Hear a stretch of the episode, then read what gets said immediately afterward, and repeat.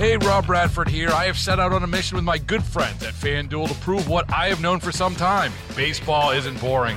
Now I have a daily podcast to prove it, with some of the most notable people in the baseball world screaming baseball isn't boring from the mountaintops, or at least agreeing to come on our show. Players, managers, G Ms, and yes, even the commissioner of baseball, Rob Manfred. It has been a constant wave of baseball's most powerful voices. So join the revolution. Subscribe and soak in Baseball Isn't Boring. Listen on your Odyssey app or wherever you get your podcast. You'll be glad you did. Worried about letting someone else pick out the perfect avocado for your perfect impress them on the third date guacamole? Well, good thing Instacart shoppers are as picky as you are. They find ripe avocados like it's their guac on the line. They are milk expiration date detectives. They bag eggs like the twelve precious pieces of cargo they are. So let Instacart shoppers overthink your groceries so that you can overthink what you'll wear on that third date. Download the Instacart app to get free delivery on your first three orders while supplies last. Minimum ten dollars per order. Additional terms apply. seventeen minutes past three o'clock here in the great city of Pittsburgh, and we are delighted to have coming back and joining us Laura Adams. Now, Laura does some work for Finder dot com, but she also is a business expert who covers money and cryptocurrency, and she is joining us right now on the Disc Institute of Pittsburgh Newsline. Hi, Laura. Welcome back. How are you? I'm great. Thank you so much for having me. Hey, here's this. Here's the big question. Over the weekend, people saying Bitcoin, fifteen percent of it disappeared. Where did it go? What, what do you mean it disappeared? I mean, help us to understand some of these things in addition to getting into the conversation about the valuation being way down. But let's just start with that latest news story. What what happened? Yeah, so Bitcoin, we all know, is very volatile. And uh, what we saw is uh, pretty much uh, a low. We saw uh, its lowest level since July. Uh, and so it hit about, uh, you know, below thirty-seven. It's bouncing back. And, you know, it's something that definitely lost half of its value from its all-time high in November.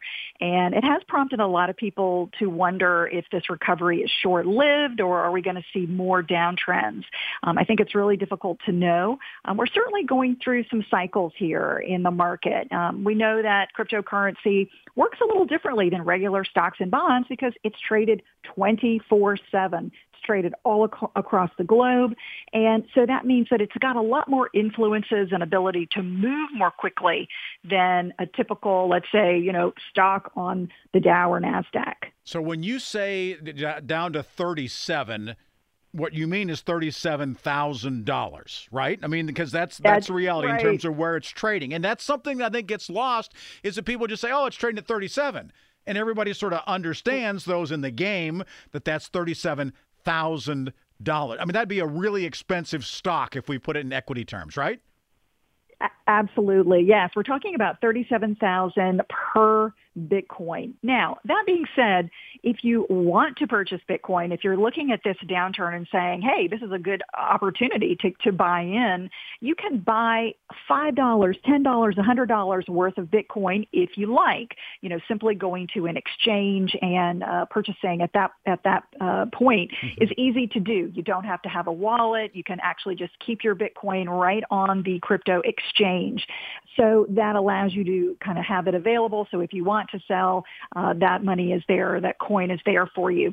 So yes, it is, you know, an incredibly volatile asset. It's one that you really should only be buying if you have the money to burn. You know, if it's not money that you are living on, you need it for day-to-day expenses. If you've got your retirement funded, you've got an emergency fund, and you've still got more to invest, then an alternative investment like Bitcoin might be appropriate for you. But even then, I would keep it at a relatively small percentage of your overall portfolio, maybe five, ten percent at the most. So what is behind cryptocurrency?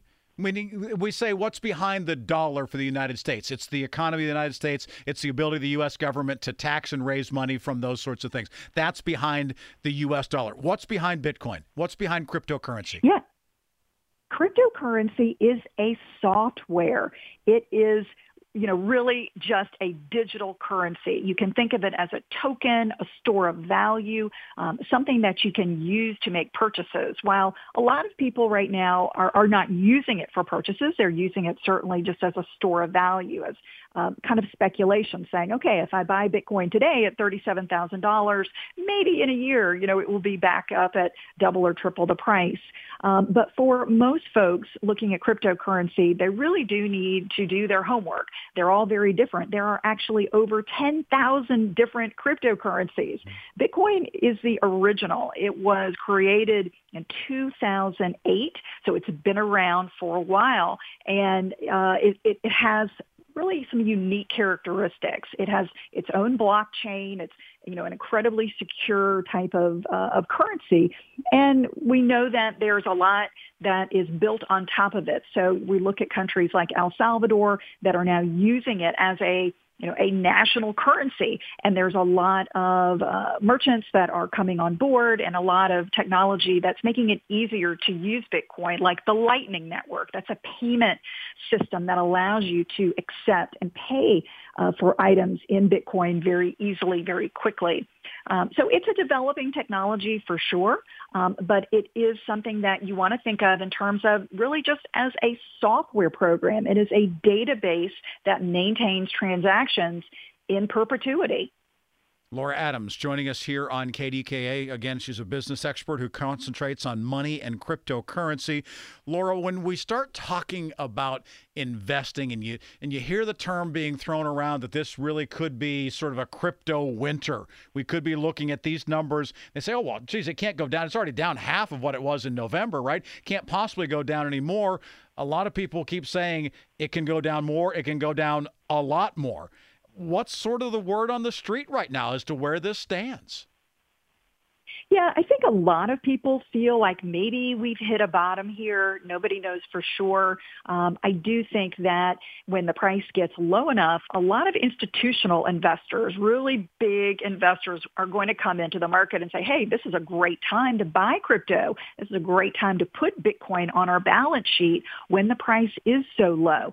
So if they really do get into the game and decide, hey, this is the, the right time to get into the market, they may purchase Bitcoin. That could drive the price higher. So there are a lot of very bullish Bitcoin enthusiasts right now that feel like the value could go to one hundred thousand next year, or this year rather, by the, by the end of this year.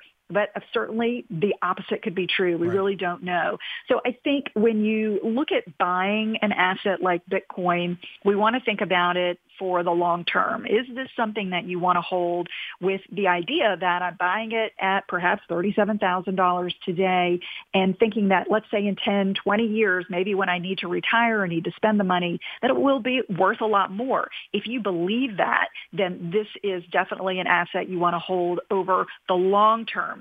If you are trying to just kind of get in and get out of the market and make a quick buck day to day, you really are opening yourself up to a lot of financial risk.